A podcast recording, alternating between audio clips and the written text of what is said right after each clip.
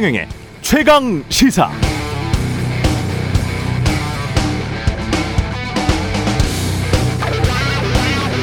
네, 3.1 독립선언서에서 우리 선조들은 세 가지 공약, 약속을 합니다. 오늘 우리의 독립선언은 정의, 인도, 생존, 존영을 위한 민족의 요구이니 오직 자유로운 정신을 드날릴 것이요, 결코 배타적 감정으로 함부로 행동하지 마라. 마지막 한 사람까지, 마지막 한 순간까지 민족의 정당한 뜻을 마음껏 드러내라. 모든 행동은 질서를 존중하여 우리의 주장과 태도를 떳떳하고 정당하게 하라. 멋지죠? 일제 폭압 속에서도 우리 선조들은 이렇게 훌륭했습니다. 오직 자유롭게, 그러나 배타적 감정으로 함부로 행동하지 않고, 질서를 존중하면서, 그러나 마지막 한순간까지도 마음껏 드러내라. 이 얼마나 가슴 벅찬 선언입니까? 우리 정치는 지금 그렇게 하고 있습니까? 국민의힘은 윤심이라는 정체모를 무엇인가를 향해 알아서 복종하는 것 같고, 민주당은 수박이 누구냐를 마치 중국 문화혁명, 문혁식으로 가려내려는 듯한 움직임까지 보이고 있습니다. 지지자들이 배타적으로 함부로 행동해서도 안 되겠지만, 무엇보다 선출된 국회의원들이 떳떳하고 정당하게 마음껏 자신의 의사를 드러냈었는지, 내고 있는지도 의문입니다. 만약 막강한 권력 때문에 또는 강성 지지자들 때문에 자신은 한 발짝 빠져 있으면서 나중에 이기는 편에 붙어서 공천이나 받고 이익이나 챙기자, 이런 생각이라면 그런 기회주의적 정치인들에게 왜 국민들이 표를 줘야 합니까? 독립투사 되라는 것 아니고요, 대국적으로 정치하라는 말도 이제 하지 않겠습니다. 그냥 저는 이렇게 생각합니다, 이렇게 초등학생들 단장 선거 때만큼의 당당함이라도 가지시길 원합니다. 요즘 정치인들 행태 보면 딱 간장 종지가 생각납니다.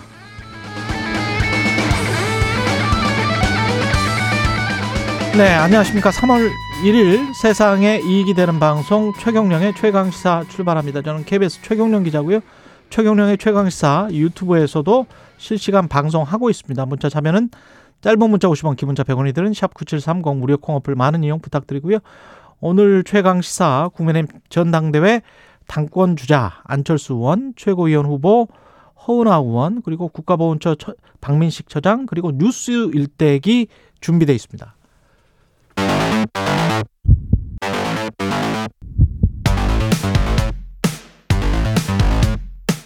오늘 아침 가장 뜨거운 뉴스 언박싱. 자, 뉴스 언박싱 시작하겠습니다. 민동기 기자, 김민하 평론가 나와 있습니다. 안녕하십니까? 안녕하세요. 예, 후폭풍이 만만치가 않습니다. 이재명 당대표 체포 동의안, 살생부 명단도 뭐 서로 막 다르더라고요. 살생부 명단이. 그러니까 이게 다 추정에 근거한 거니까요. 이제 일부 강성 지지자들이라고 언론들이 분류를 하고 있는데, 뭐 지역 국회의원들한테 부결표 찍었냐 이렇게 뭐 확인 문자 보내기도 하고, 아예 그 이제 이번에 가결에 찍을 것으로 추정되는 의원들 명단을 만들어서 SNS에 이제 뿌리기도 하는데, 여기에 대해서 이제 뭐 정성호 의원도 일단 친명계로 분류가 되지 않습니까? 이거 별로 도움 안 되니까 좀 자제해 달라 이렇게 얘기를 했고, 이재명 대표도 일단 확인되지 않은 그런 명단을 좀 근거를 좀 공격하는 것은 자제해 줬으면 좋겠다 이렇게 지금 얘기를 하고 있는 그런 상황이고요. 다만 이제 친명계 의원들은 그 이탈표에 대해서 상당히 좀 의심을 하고 있는 그런 분위기가 어제도 좀 역력했던 것 같습니다. 그러니까 의총에서 부결의 총의를 모아놓고 이렇게 이탈표가 나온 거는 약간 좀 조직적인 논의가 있었던 것 아니냐 이렇게 의심을 하고 있고요. 특히 이제 김남국 의원 같은 경우는 SNS에 이거는 내년 그 총선에서 공천권을 보장하라 이런 거를 이제 이재명 대표에게 압박을 한 것이다, 사실상. 체포 동의안 처리를 무기로, 그러니까 거래를 한 거 아니냐 이렇게 또 SNS에 글을 적기도 했는데요.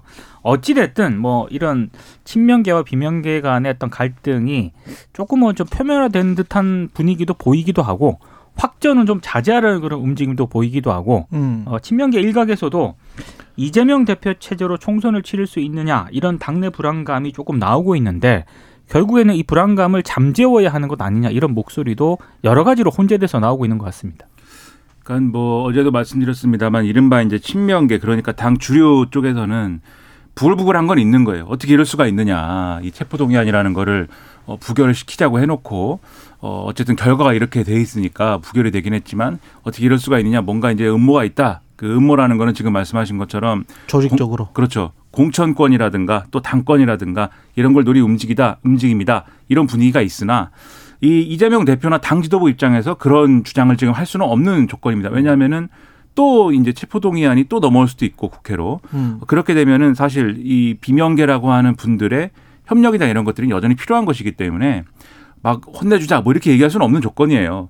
그리고 이제 비명계 의원들 입장에서 보면 이게 조직적인 움직임이라고 그러면은 굉장히 그 아주 디테일한 전략을 짰어야 됩니다. 왜냐면은 예를 들면 이렇게 지침을 내려야 되는 거잖아요. 조직적인 지침이 내려갔다고 하면 17명은 찬성을 찍고 예, 뭐 10명은 뭐 무효를 찍고 무효표를 만들고 어떻게 해서든지 간에 예. 그다음에 뭐 기권은 몇 명이 하고 이거를 나눠 가지고 했다 해야 되는 거 아닙니까? 왜냐하면 힘 조절이 안 되고 그냥 다 찬성해 이렇게 지침을 내리면 가결되니까. 아 그러네요. 그 가결되는 건 또 엄청나게 큰 부담이잖아요. 그러니까 이렇게 나눠서 했다는 것인데 그게 가능했을까는 저는 의문은 있습니다. 아무튼 이제 그런 조건인데 비명계 의원들 입장에서 생각을 해보면은 또 이 국면에서 이 주류하고 막 이제 갈등 구도를 막 키워가지고. 이후에 이제 체포동의안 처리라든가 이후 상황에서 이제 또 후퇴의 어떤 뒷문을 열어놓지 못하는 상황이 되면 자기들이 또 당을 책임져야 되는 어떤 그러한 어떤 입장이 될 수가 있는데 그럼 이재명 대표를 대체할 수 있는 리더십을 갖고 있느냐 그렇진 또 않거든요. 그렇죠. 그러니까 지금 이 상황에서는 서로 이렇게 부글부글하고 이 신경전을 벌이고 뭔가 가만히 있지 않겠어라는 분위기는 있을 수 있어도 서로 정면 충돌할 수 있는 그런 물적인 조건은 안 된다. 그 상황이 지금 이런 흐름을 만들어내고 있는 거고요. 다만 그 부글부글하고 있는 기류가 이른바 이제 지지층의 그러한 이제 뭐 이 무기명 투표에 대한 뭐 명단 뭐 색출 뭐 이런 걸로 표현이 일부 되고 있는 거죠. 그 방식이나 민주주의는 확실히 방식이나 절차가 제일 중요한 것 같아요. 그렇죠. 내용과 목적은 다 이 내 목적이 맞다라고 주장을 하고 있기 때문에 거기에 뭐 동조하는 쪽에서 서로 분파가 일어나고 정당이 일어나고 그렇죠. 그러는 것 같고 네. 내용이나 절차가 그 절차나 방법이 합리적이고 아 이거 너무 과격하다 그렇게 비춰져 버리면 그 주장하는 바도 잘 관철이 안 되는 것 같습니다. 그래서 이럴 네. 때일수록 앞서 말씀드렸듯이 이제 이 친명 입장에서나 비명 입장에서나 당이 실제로 분열하고 서로 이제 좀 싸우는 모습이 지금 나타나서는 안 되는 거지 않습니까? 그렇다면 이재명 대표도 그렇고 당 지도부도 그렇고 이 지지층의 움직임에 대해서는 좀 어떤 설득이나 협조 이런 거를 요구를 또 해야 되는 거죠. 그래서 이재명 대표가 어제 이제 비공개 전략회의에서 그러한 말을 했다는 거잖아요. 그렇죠. 이렇게 색출하고 뭐 이것을 하려는 움직임이 바람직하지 않다라고 얘기를 한 이유가 이런 지지층을 설득을 해야 되기 때문인 것이죠. 그래서 이제 지금 이제 이 어떤 뭐랄까요 당의 의원총회에서의 결의를 따르지 않은 의원들을 찾아내자. 라고 하는 지지층도 이런 이제 마음을 좀 아셔야 될 것 같고 그리고 이제 완벽하게 찾아낼 수 있느냐 이게 대략적으로는 뭐 추측할 수 있어도 완벽하게 다 걸러내는 것이 어려울 수 있는 게 예를 들면 무효표로 이 무효표 찍은 사람들 있지 않습니까?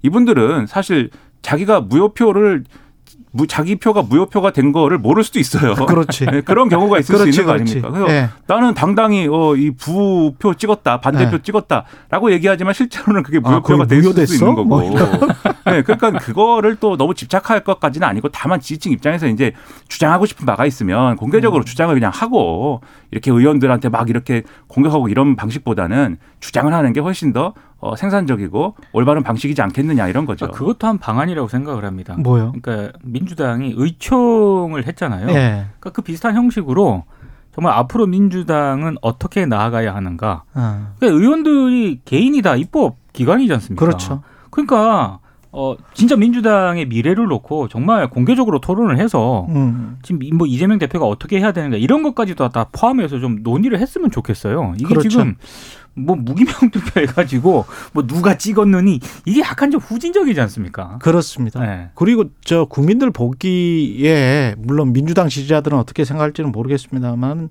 그 다른 중도층이나 보수층 국민들이 보기에 좀 민망할 수밖에 없는 것이 이재명 당대표는 국회의원들 본인 그 국회의원들을 설득하고 합의해야 되는 위치잖아요.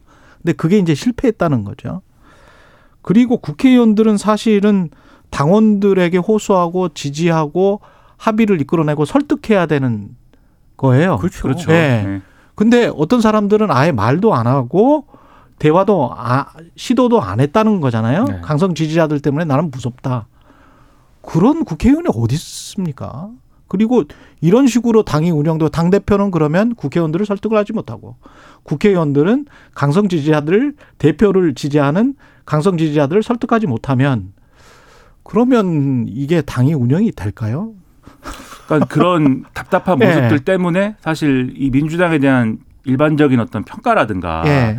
지금의 어떤 이미지 이런 것들이 고착화돼버린 측면이 분명히 있는 거거든요. 그렇죠. 그럼 그것 때문에 이전에 정치적으로 상처가 크다고 하면 그걸 극복하고 이제는 다른 모습을 보여줄 수 있는 그런 방도를 찾아야 되는 거죠. 그리고 방도라는 그렇죠. 거는 막 누구를 혼내는 게 아니고 지금 말씀하신 것처럼 그 의견이 다른 부분에 대해서 드러내놓고 토론하고 그렇습니다. 그 토론에 근거해가지고 앞으로 어떻게 할지를 얘기하는 것이 가장 생산적인 것이고 좋은 것이라는 그런 겁니다. 그런 부분에 대해서 자기 입장을 공개적으로 얘기 못하고 토론도 못할 거라면 국회의원직이라는 그 직 자체에 대해서 고민을 해봐야 된다고 생각합니다. 제가 그 테드 강연에서 북유럽의 어떤 국가인지 정확히 기억은 안 나는데 그 이슬람이고 이민자 출신의 국회의원이에요. 근데 계속 협박 메일을 보내고 뭐 혐오 발언을 하고 편지를 보내고 그런 이제 여성 의원인데 그런 남자가 있었어요. 그런 백인 남자가 있었는데 그 백인 유권자를 집으로 초대해가지고 왜 그러냐고 물어보고 그리고 음식을 해주더라고요.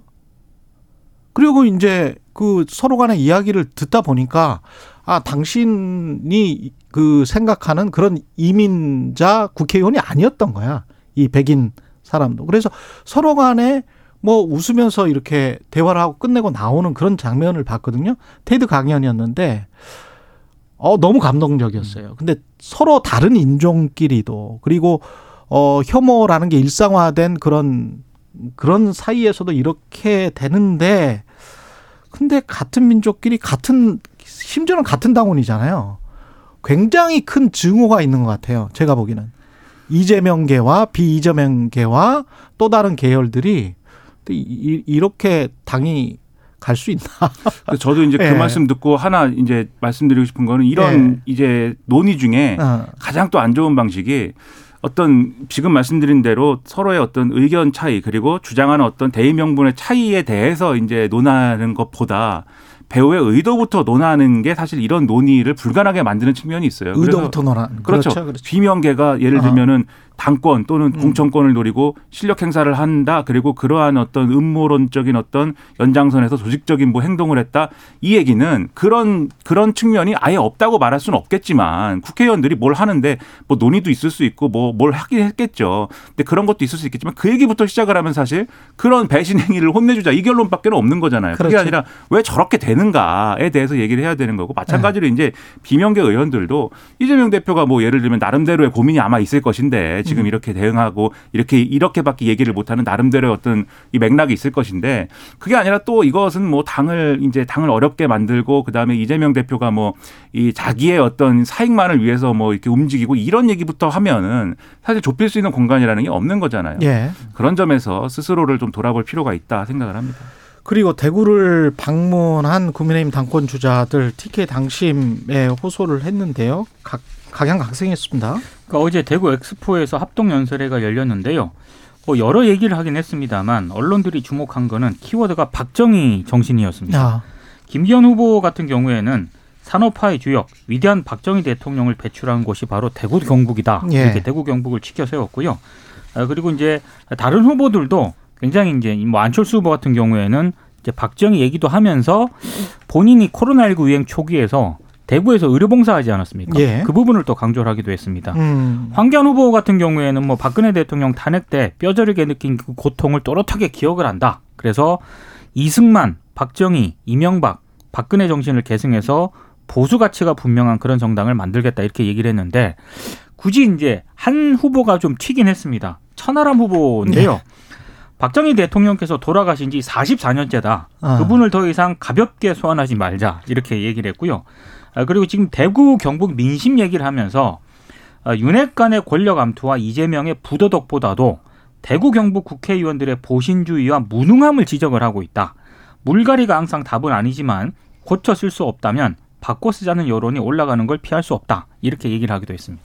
지금 이제 이 메시지를 쭉 이제 들으시면 알겠지만은 물론 이제 대구 경북 지역 특히 이제 대구에서 이제 이런 연설을 하고 뭐 이런 과정이 있어서 그런지 모르겠지만 이 전당대회 쟁점이 점점 이제 좀 희미해지죠 지금. 그래서 이제는 이 여기서는 거의 이제 울산 땅 얘기도 이제 안 하는 거잖아요. 그래서 이 합동연설회 내지는 전후의 일정 중에 가장 지금 언론의 관심을 받은 거는 나경원 전 의원입니다. 아, 그래요? 또? 그렇죠. 김기현 후보하고 서로 이제 손을 맞잡고 이번에는 표정이 굉장히 좋습니다. 아, 네, 환한 규칙이 들어가는 건가요? 그렇죠. 연대하면서 아. 또 나경원 전 의원이 어제 SNS에 그 사진 찍은 거를 같이 올렸거든요. 그렇군요. 그러니까 이런 흐름은 김기현 후보가 상당히 지금 지금 말씀하신 대로 굳히기에 들어가는 것이고 결선 투표도 안 갈 어떤 전략을 자기는 가지고 움직이는 거다라는 전제가 지금 있는 거거든요. 뭐 네. 지금 컷오프된 윤상현 의원하고도 뭐 연대를 한다 자꾸 주장을 하고 윤상현 의원은 나는 아니다 이렇게 얘기를 했는데 되는지 안 되는지 어쨌든 근데 이렇게 좀 쭉 모인다는 거는 어쨌든 이제 대세론을 지금 타고 있는 측면이 분명히 있다라는 건데 그러네. 과연 뚜껑 열었을 때 그 결과가 나오는가 지켜볼 필요가 있겠지만 이 쟁점이 희미해지고 있다. 요거는 상당히 주목해볼 포인트라고 저는 생각을 합니다. 예. 그리고 1월 세금이 7조가 덜 거쳤습니다. 그 기획재정부가 어제 이제 1월 국세 수입 현황을 발표를 했는데요. 42조 9천억 정도가 거쳤거든요. 그런데 1년 전과 비교했을 때 6조 8천억 정도가 감소를 했습니다. 거의 7조 원 가까이 되는 금액인데 법인세가 한 7천억 정도 줄었고 부가가치세가 3조 7천억 정도 줄어들었습니다. 일단 정부는 코로나19 그 기저효과 때문이다. 이렇게 설명을 하고 있는데 예. 근데 사실 이거 외에도 뭐 경기 둔화라든가 자산시장 침체라든가 여러 가지 영향들이 좀 복합적으로 작용한 결과로 보입니다. 증권거래소 같은 경우는 뭐 절반으로 뚝 떨어졌어요. 그렇습니다. 예. 근데 이제 문제는 경기 둔화 국면이 계속 지속된다는 그런 얘기 아니겠습니까? 예. 그러니까 올해는 각종 감세마저 적용될 예정이기 때문에 이른바 세수펑크 이걸 좀 피하기가 좀 어렵지 않겠느냐 이런 우려가 나오고 있습니다. 일단 그러니까 1월에는 부동산, 주식, 이 자산시장 문제에 의해서 국세가 세수가 크게 이제 줄어든 영향이 크다라고 일단은 보이는데, 근데 다른 세목도 사실 마찬가지라는 거예요. 주세하고 종부세 제외하면은 모든 세목의 이제 진돌 그러니까 얼마나 그럼 전체적으로 이 1년치 예상한 것 대비 얼마나 거쳤느냐를 따져보면은. 최근 5년 평균치를 다 밑돌았다는 겁니다. 예. 그럼 이제 전반적으로 그러면 이제 세수에 대한 우려를 할 수밖에 없는 그런 조건인데 예, 주세 빼고는 모든 세목에서 지금 세수가 덜 거쳤다는 거죠. 그렇습니다. 예. 그러면 이게 이 나아지는 거냐 그러면 앞으로 이 초에만 이렇고 이후에 나아지는 거냐. 근데 정부는 그렇다 이 2분기 이후에 세수가 회복될 가능성이 있다 이렇게 설명을 했대요. 그런데 과연 그런 것이냐 실제로 경기 전망이나 이런 걸 보면 한국은행도 그렇고 다 오히려 성장률 전망치를 낮추는 분위기 그렇죠. 아닙니까? 예. 그럼 과연 그렇게 될 것이냐. 라는 측면에서 이게 이러한 어려운 경기에 감세까지 더 결합이 되면 그렇죠. 법인세, 종부세 감당할 그렇죠. 수 있는 거냐 걱정이 많이 되죠. 근데 이거를 지난번에 뭐 기재부 차관이 최강시사에 나와가지고 추경 절대 뭐 절대까지 이런 이야기는 안 했습니다만은 추경 안 해도 된다. 왜냐면은 지난번에 법인들이 돈을 많이 걷어가지고 법인세도 많이 거칠 것이다. 뭐 이런 이야기를 했었거든요. 네. 근데 제가 불안할 수밖에 없는 게 법인세, 소득세, 부가세 이게 3대 세수인데 그렇죠.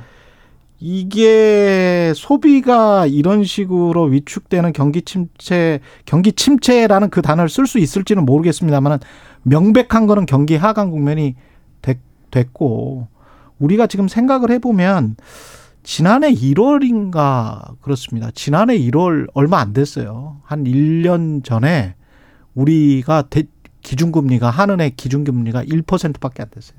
그렇죠. 근데 지금 3.5%예요. 그렇죠. 단계적으로 계속 올라갔잖아요. 네. 근데 그 3.5%로 대출을 받은 사람 그리고 그 기준을 적용받은 사람들은 앞으로 이제 계속 가중적으로 압박을 받게 될 거거든요. 그럼 소비가 늘까? 소비가 안 느는데 소득이 늘까? 소득이 안 느는데 법인들이 뭘 가져가지? 그러니까 이번에 부가세가 늘까? 무슨 이런 생각. 그다음에 이제 뭐 아파트 가격 떨어졌는데 그럴까요? 양도세가 늘까? 재산세가 늘까? 늘 수 있는 게 없는 것 같은데. 봐도 예. 아까 말씀하신 증권거래세, 예. 관세, 교통세도 다 지금 줄어들었거든요. 그렇죠. 다 줄어들었어요. 이제. 예. 그러니까 경기의 전반적 영향이기 때문에 이것을 근거로 해가지고 희망적인 얘기를 하기보다는 정부도 그렇고 그럼 이 상황을 어떻게 우리 국민들과 함께 대응할 것이냐. 그 얘기를 해야죠. 그렇죠. 어떻게 힘을 모아서 이 위기를 극복할 것이냐를 설득을 해줘야 됩니다. 그래서 안심시키는 게 능사는 아니다 지금은. 그런 생각입니다. 그리고 국민들이 자꾸 국가 걱정을 하게 만드는 건 좀 우리도 힘들어요. 실질 임금이 하락했기 때문에 더 힘들죠. 예, 국민들이 힘들어요. 뭐 출연료가 예, 국가는 뭐 출연료가 참. 예, 여기까지 하겠습니다. 뉴스 언박싱 민동기 기자, 김민하 평론가였습니다. 고맙습니다. 고맙습니다. KBS 1라디오 최경영의 최강시사 듣고 계신 지금 시각 7시 40분입니다.